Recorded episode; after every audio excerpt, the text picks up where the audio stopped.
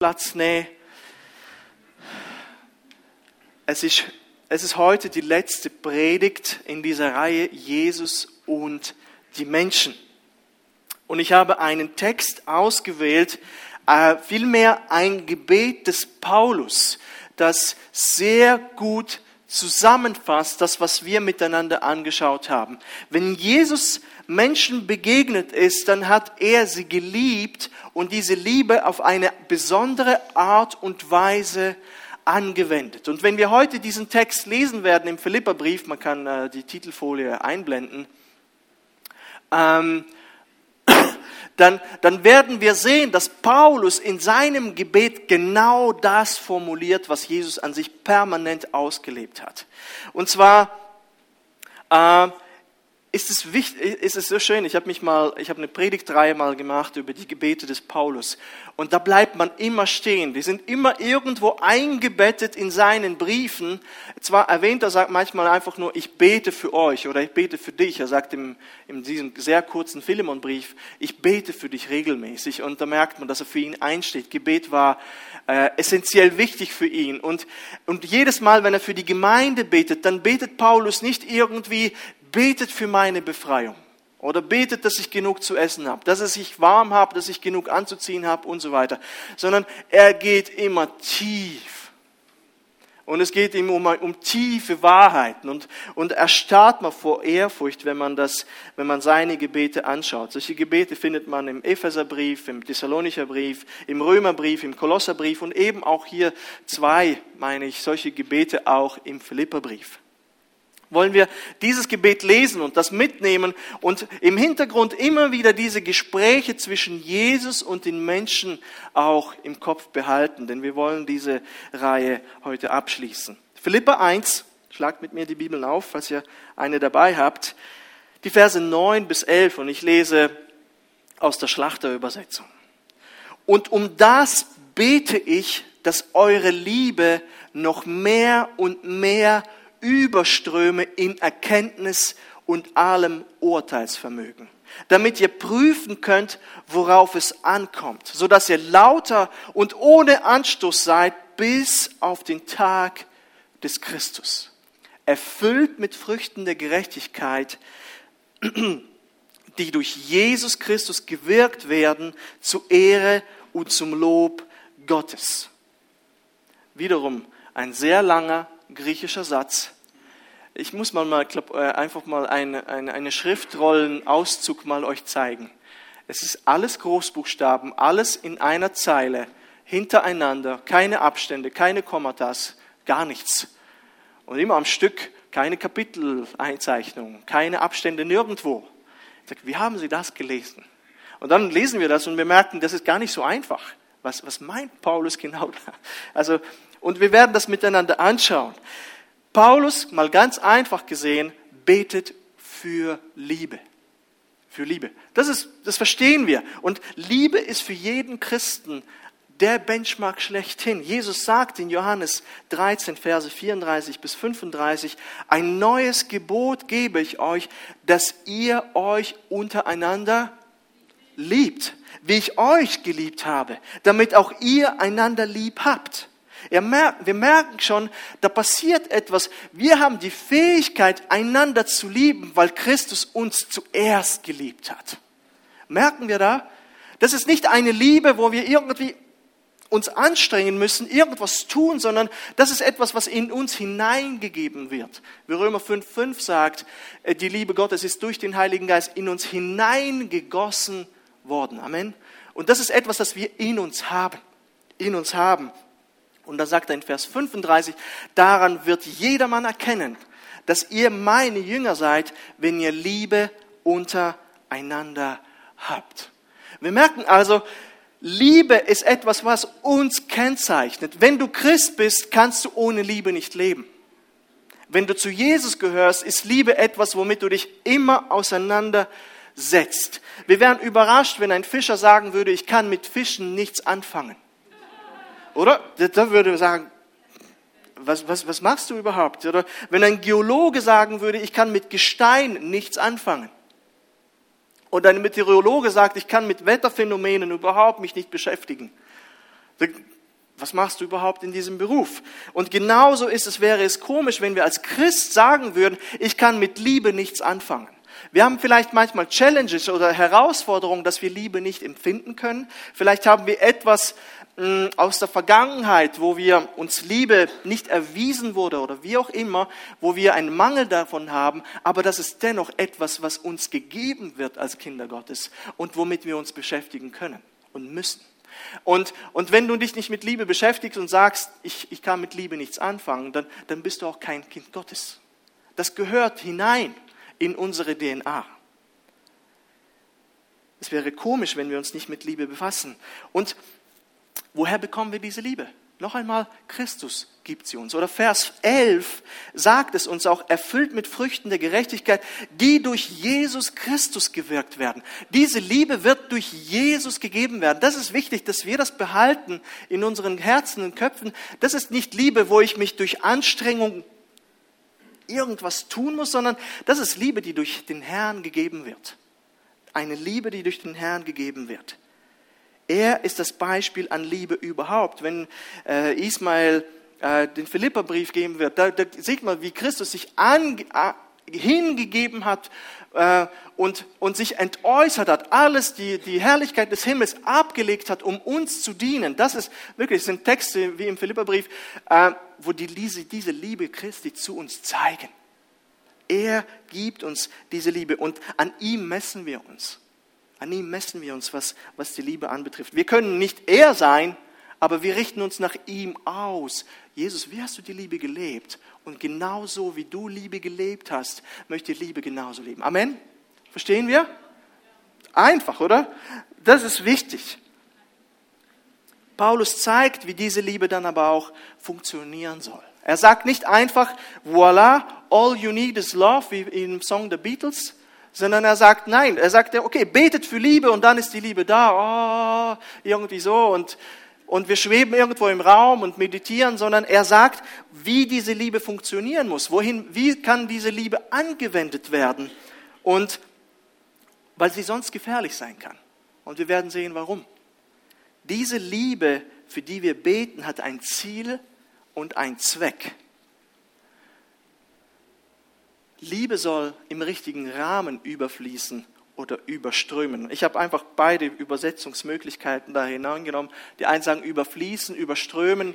Äh, da gibt es bestimmt auch andere Übersetzungen, die alle äh, das wahrscheinlich gut erfassen. Hier wird von Paulus ein wichtiger Punkt genannt. Er sagt nicht, diese Liebe fließt unkontrolliert. Es soll einfach Liebe fließen und überströmen und alles überfluten, was dort im Weg ist. Für Paulus ist es nicht diese Hippie-Liebe. Kennt ihr die Hippie-Liebe? Die Hippie waren, immer nach Love und, und, und, und, und ich weiß Peace und Flowers und ich weiß doch auch nicht was. Und Jesus wurde oft dazugenommen. Ah, Jesus ist cool, Jesus ist Liebe. Äh, nein, die Art von Liebe, die Jesus gelebt hat, ist nicht das. Es ist nicht dieses Hippie, ah, so schön und alles so gut, sondern die biblische Liebe funktioniert anders wie dieses Hippie-Zeug. Die Liebe ist kein Selbstzweck. Sie ist nicht einfach da und wir beten für sie und sie, sie schwebt im Raum. Sie soll kontrolliert eingesetzt werden. Es gibt, es, und Paulus gibt dir, legt hier einen Rahmen fest, innerhalb von welchen die Liebe fließen soll. Es, er, er, er nennt hier zwei Dinge. Erkenntnis. Ich bete, dass eure Liebe noch mehr und mehr überströme in Erkenntnis und Jetzt kommt es darauf an, was für eine Übersetzung habt. Da hat jede Übersetzung was anderes. Ich finde, die Schlachter hat das beste, äh, das beste Wort, um das Griechische auszudrücken. Oder Urteilsvermögen oder Einsicht. Es sind wie zwei Ufer, die er setzt. Die Liebe soll überströmen, aber sie soll sich bitteschön bewegen im Rahmen der Erkenntnis und des Urteilsvermögens. Ich war 2006 im Februar, kurz nach der Geburt von unserem ältesten Sohn.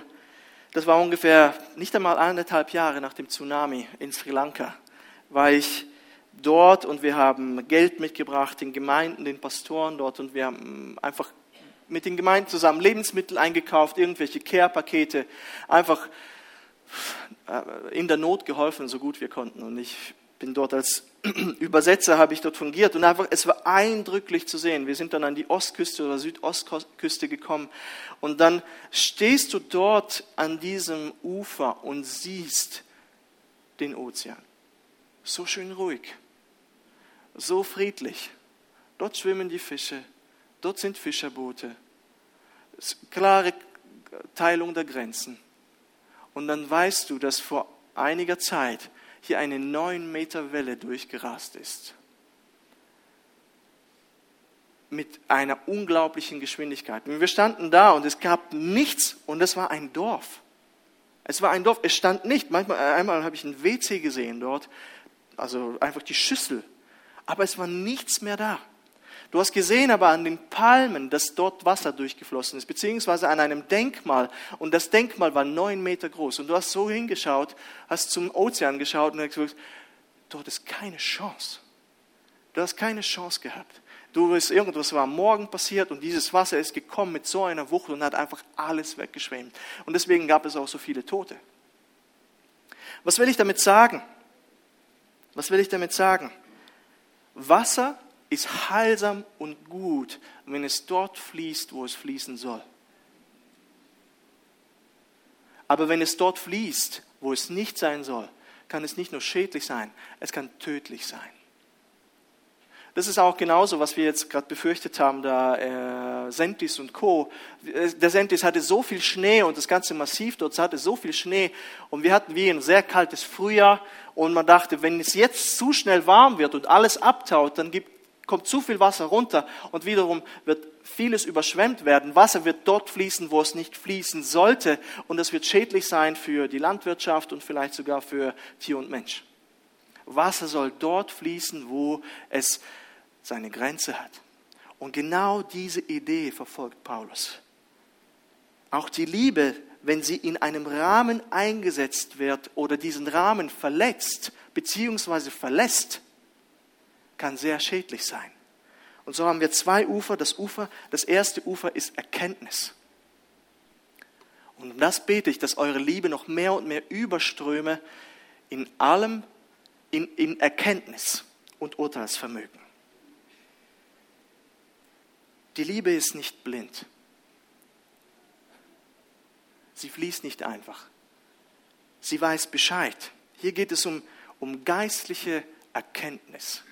Ja, Paulus spricht sehr oft darüber, dass wir Gott erkennen sollen. Was meint denn Paulus hier, wenn er sagt, es soll fließen in Erkenntnis? Was sollen wir denn erkennen? Und ich denke wirklich, wir sollten uns Gedanken machen, wer Gott ist. Wie, wie ist Gott? Was denkt Gott über bestimmte Dinge des Lebens? Was denkt Gott über Sünde? Was denkt Gott über mich? Was denkt Gott über andere Menschen? Was denkt Gott darüber, ähm, wie man sich verhalten soll? wie man gerecht vor Gott wandeln kann, dass es ihm gefällt. Und, und, und, und, und. Wirklich die Wahrheit in Gottes Wort immer besser erkennen. Was will denn Gott von mir? Was erwartet er denn von mir? Und das teilt er mit in seinem Wort. Erkennen das, was Gutes und erkennen seinen Willen. Das ist etwas, was Paulus möchte. Die Liebe braucht die Erkenntnis. Wie kann ich denn die Liebe überhaupt anwenden, wenn ich nicht weiß, wie? Oder was, was ist denn richtig? Ich habe die Liebe bekommen, aber jetzt muss ich sie anwenden. Aber was ist richtig? Und das Wort Gottes sagt uns, was richtig ist. Amen. Die Liebe ist nicht pure Emotion. Noch einmal, das ist kein Selbstzweck. Sie ist einfach irgendwie da, sondern sie, sie fließt entlang der Erkenntnis. Und das beobachte ich immer wieder, dass dass diese Liebe nicht mit der Erkenntnis entlang geht, sondern immer wieder übertritt über das Ufer und alles flutet. Nehmen wir das Beispiel von Jesus. Wenn wir diese, diese Geschichte hatten mit dem Jüngling, mit dem reichen Jüngling und Jesus. Ich habe gedacht, mal diese Geschichte umzuschreiben, ein anderes Setting, ein etwas anderes Setting, ein, ein anderes Problem, nicht Reichtum, sondern etwas anderes. Und mal den Leuten vorzusetzen, und einfach zu sagen, wie urteilst du, wie Jesus hier, oder nein, nicht Jesus, sondern Felix da gehandelt hat. Und viele würden sagen wahrscheinlich, dass Felix lieblos gehandelt hat. Aber Jesus ist die Liebe. Und Jesus handelt beim reichen Jüngling in der Erkenntnis, die er gewonnen hat über ihn. Und er wendet diese Liebe anhand der Erkenntnis, die er hat, eng an. Was passiert? Der junge Mann kommt zu ihm, er sagt, er hat alle Gebote eingehalten. Er sagt, ich habe alles getan, was im Gebot steht und er ist aufrichtig. Ähm, äh, an anderer Stelle steht sogar, er fällt vor Jesus nieder. Er, er kommt wirklich mit aufrichtigem Herzen zu Jesus. Und, und da steht sogar, dass Jesus ihn lieb gewinnt. Es muss nicht dort stehen, dass Jesus ihn liebt. Jesus liebt alle Menschen. Aber es steht ausdrücklich, äh, ich glaube bei Markus ist es, dass Jesus ihn lieb gewonnen hat. Lieb gewonnen hat. Und, und dann erkennt er, was das, aber eben, er erkennt, was sein wahres Problem ist. Und das ist der Reichtum. Was könnte jetzt Jesus machen? Er erkennt, dass auf dem Podium seines Lebens und seines Lebensinhaltes auf der Eins Gott steht und auf der Eins der Reichtum steht. Jesus erkennt das, er sieht das. Und anstatt ihm auf die Schulter zu klopfen und sagen, guter Junge, ja, wirklich, ja, ich weiß, ich muss den ersten Platz teilen mit dem Reichtum teilen, aber mach weiter so. Was wäre dann passiert?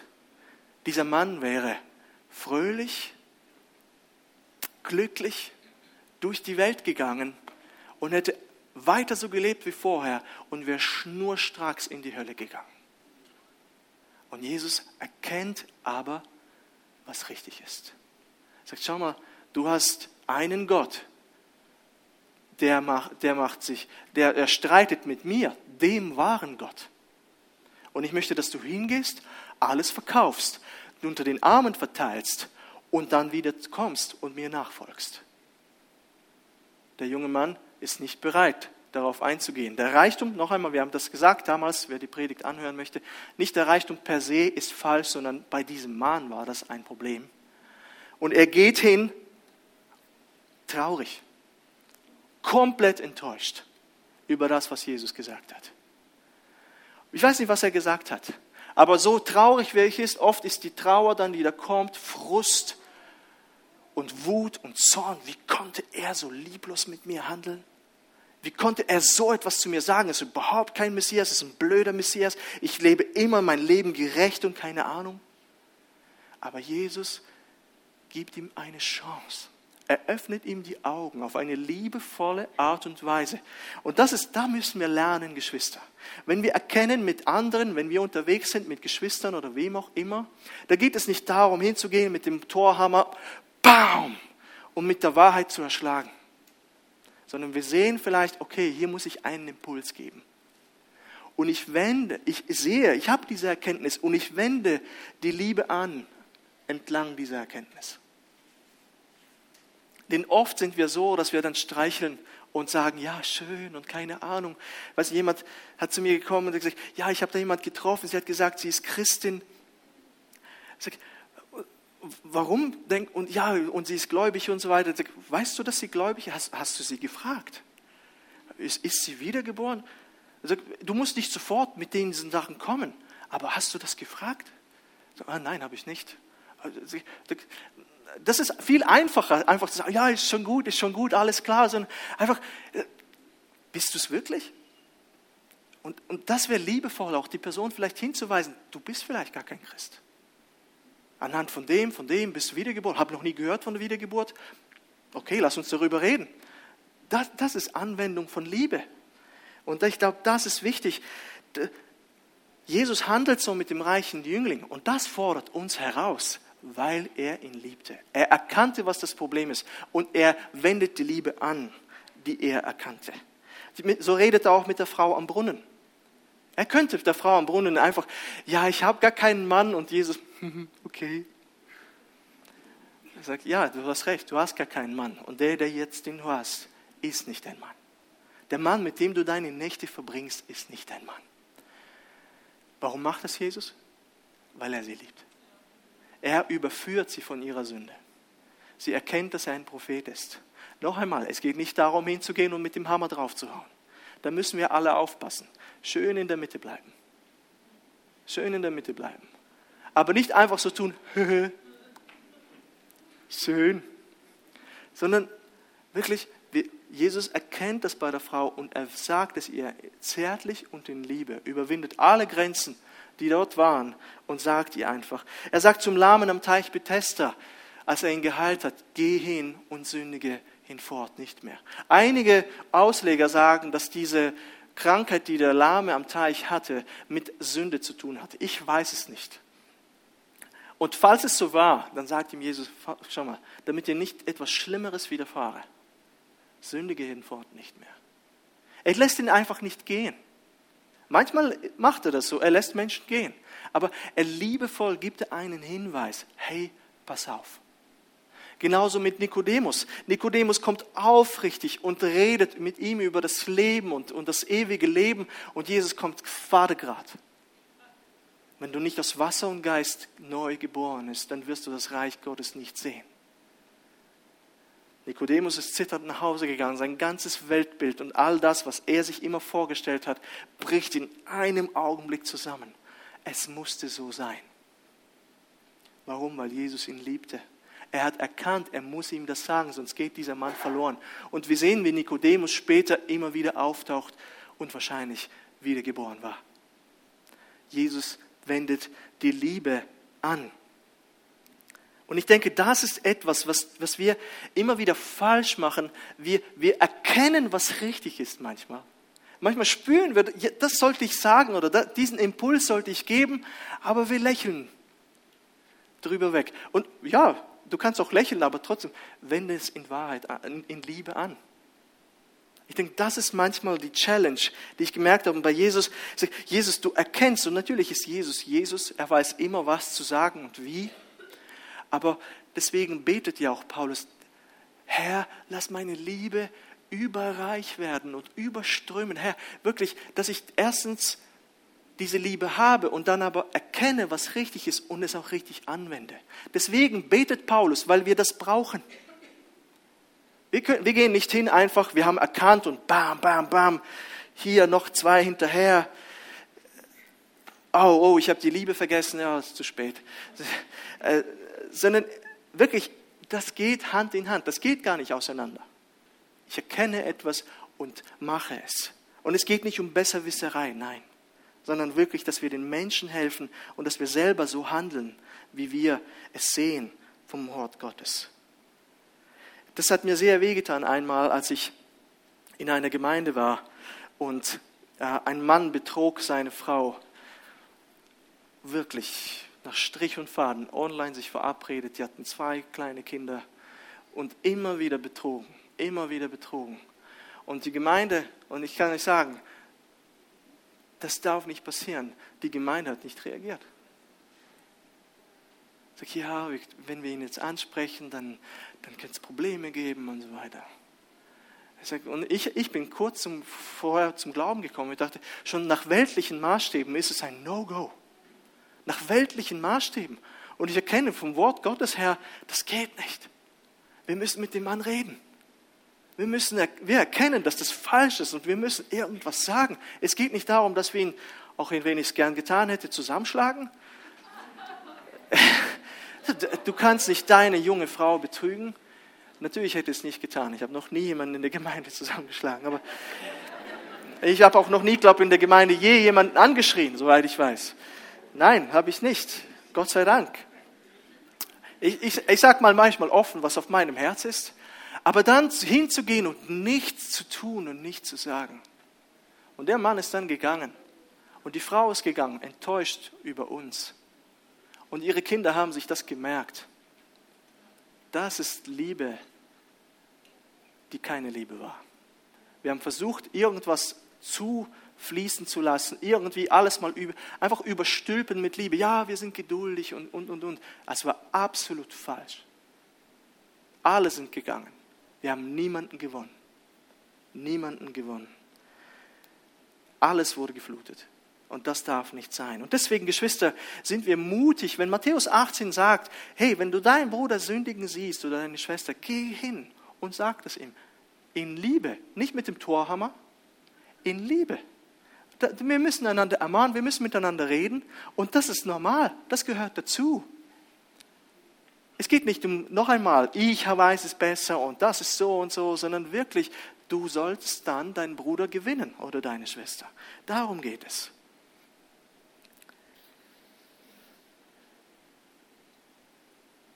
Wir müssen wirklich, ich glaube, wirklich Erkenntnis in allen Bereichen. Ich habe jetzt nur zwei Beispiele genannt, aber es geht so um, um so ziemlich alles in unserem Leben.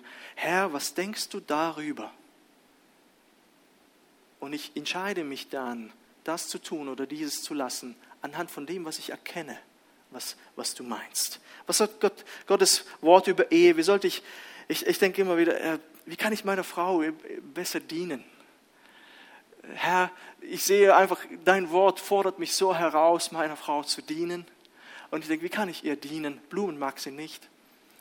Also suche irgendwie andere Wege, wie ich ihr dienen kann. Ich, ich erkenne, der Herr fordert mich heraus, ich sollte ihr dienen. Aber ich sage, Herr, wie könnte ich ihr dienen? Und, und lass mich diese Liebe anwenden. Ich kann ja natürlich tausendmal sagen, ich liebe dich, aber das muss auch irgendwo in Aktion treten. Liebe bewegt sich in einem Rahmen und dieser Rahmen ist Erkenntnis. Und, und, und ich denke, heutzutage äh, trennen sich Menschen von Erkenntnis ähm, und, und, und tun einfach mal die Liebe immer wieder überbetonen. Und früher war es vielleicht das, das Gesetz. Aber was, ich denke, wirklich, wenden wir Liebe in Erkenntnis an. Liebe in Erkenntnis anwenden. Eine Liebe, die gebunden ist an die Wahrheit und nicht die stur rechthaberisch ist. Damit die Liebe in guter Beziehung zur Erkenntnis, zur Wahrheit steht. Und beten wir dafür, Herr, lass mich dich besser und besser kennenlernen, besser und besser erkennen, wie du bist, was du willst und zu handeln, wie du handeln würdest. Das ist wichtig. Das ist wichtig. Das ist nicht meine Meinung, das ist das Wort Gottes. Das ist das Wort Gottes. Und so kannst du praktisch dich immer wieder prüfen. Ich denke, ich habe hier ein paar Fragen aufgeschrieben. Ich denke, und diesen Fragen sind wie gefährlich und ich möchte sie einerseits entschärfen, aber dann auch nicht. Ich möchte einfach ein paar Fragen formulieren. Wenn wir darüber nachdenken, was richtig ist, können wir uns folgende Fragen stellen. Was tun wir mit unserer Zeit? Martha und Maria. Ich, äh, ich bin diese Woche, Martha musste pausieren, bin zwei Tage krank gewesen. Jesus hat gesagt, du musst zu meinen Füßen. und, und es ist wirklich, wenn wir erkennen, wie viele Stunden pro Woche verbringen wir mit unseren Kindern? Wie viel Zeit haben wir vor Geräten verplempert? Bin ich bei meiner Zeit dem verpflichtet, was richtig ist? Und tue ich das, worauf es ankommt? Das sind, das sind challenging Fragen.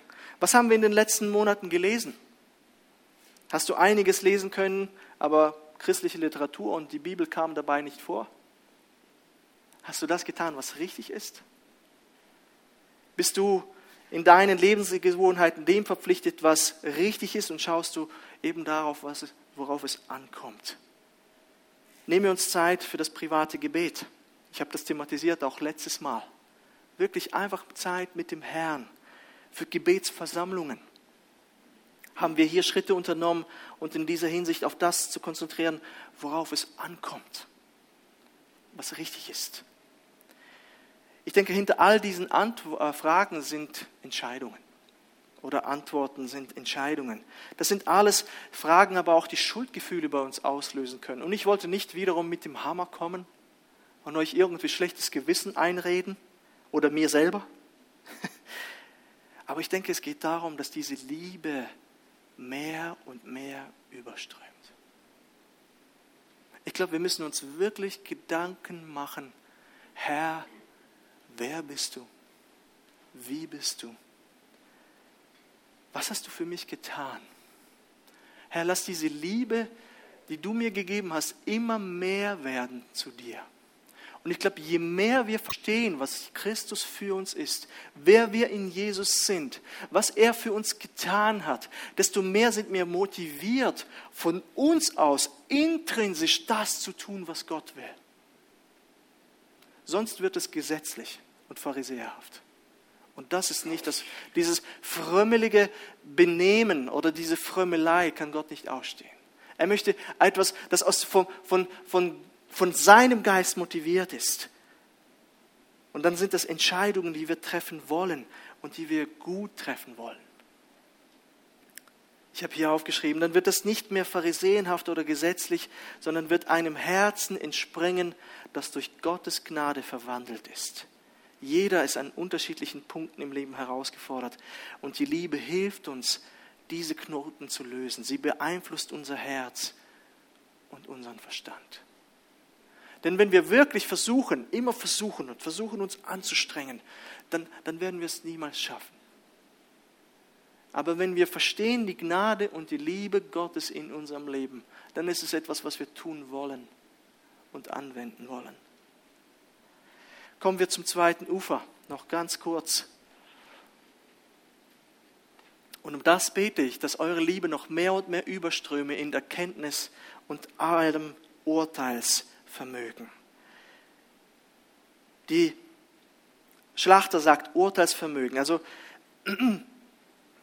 die Liebe soll überreich werden im Bereich des Urteilsvermögens. Das ist eines, was ich erkenne, was ist was ist richtig und ich handle anhand von dem, was richtig ist und wende dort die Liebe an. Und hier heißt es aber, was ist das Beste? Was ist nicht, nicht was ist richtig, sondern was ist das Beste? Wie, was ist das Beste in all den Optionen, die ich habe? Es gibt verschiedene Wege, die wir manchmal einschlagen. Es gibt wie manchmal kein richtig und kein schlecht. Ich denke, ich habe hier als Beispiel genommen unsere Kids, die da sind überraschenderweise.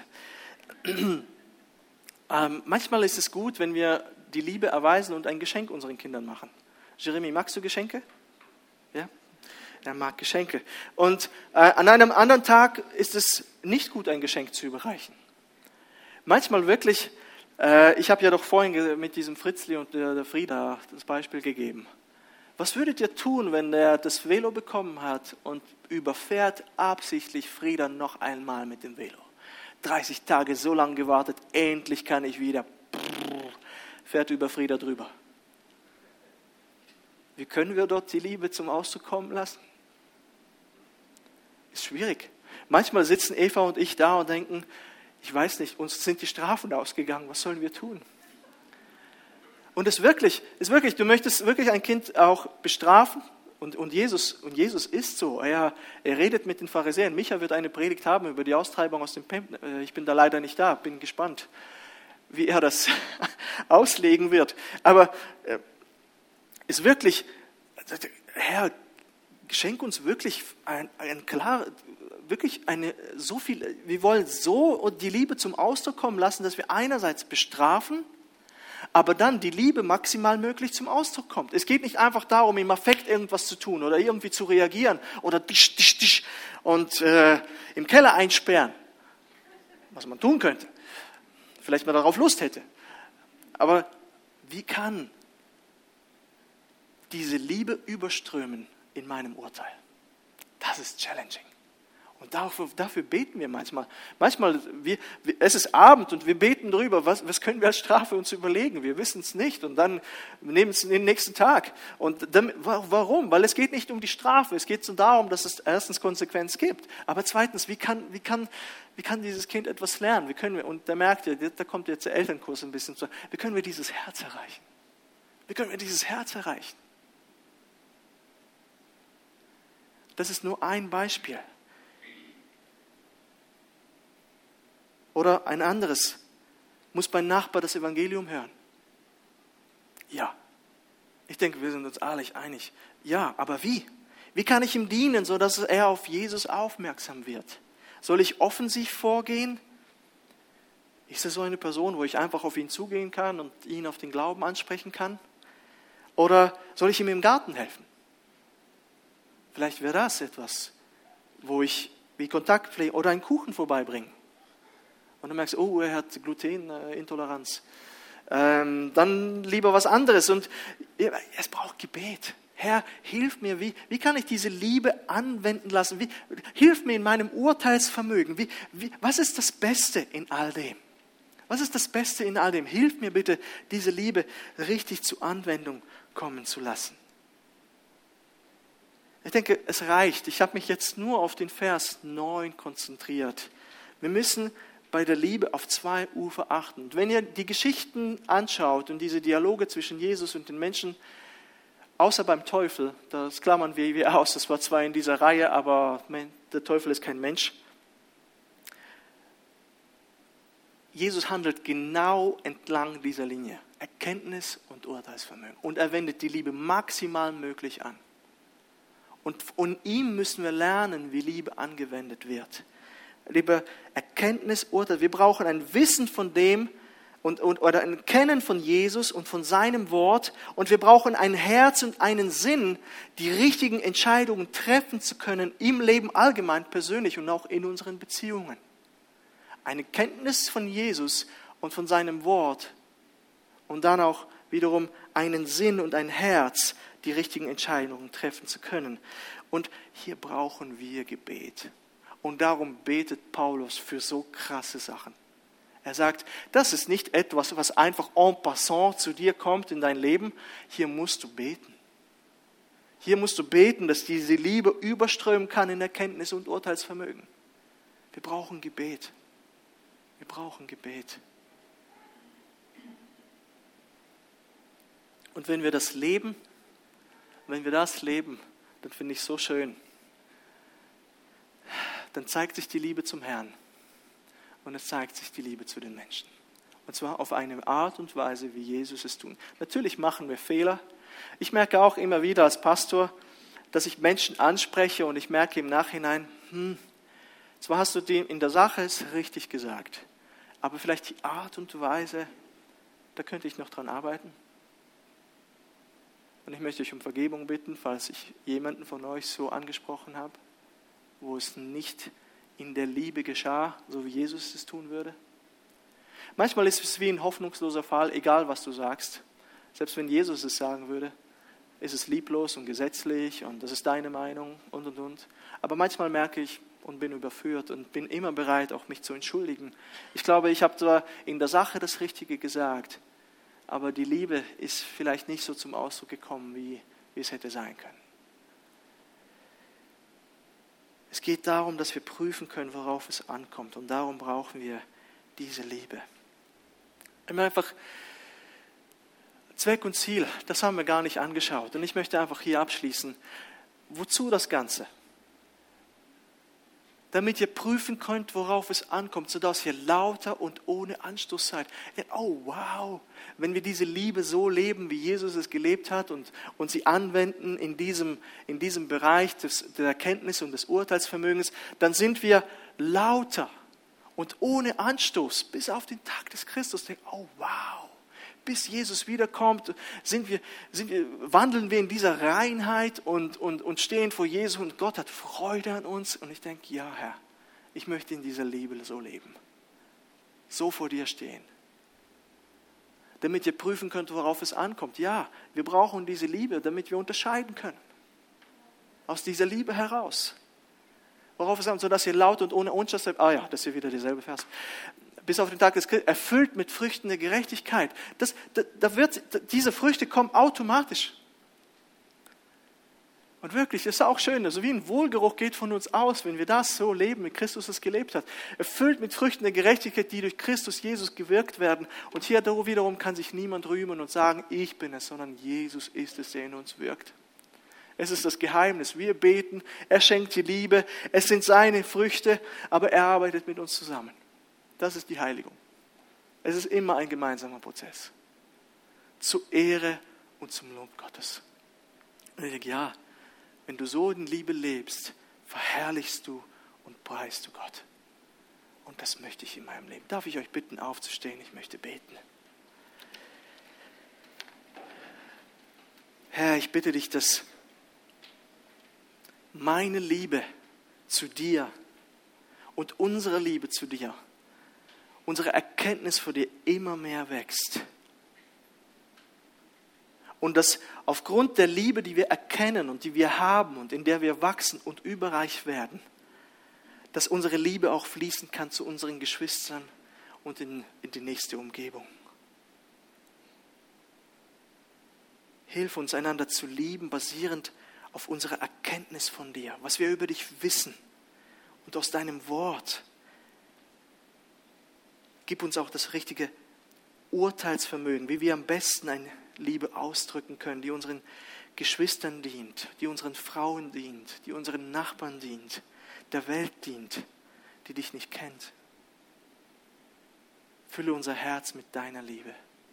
Danke dir, dass Paulus hier betet und er weiß, dass diese Liebe, die, sie gefüllt werden mit dieser Liebe. Herr, ich möchte dieses Gebet zu einem regelmäßigen Gebet machen.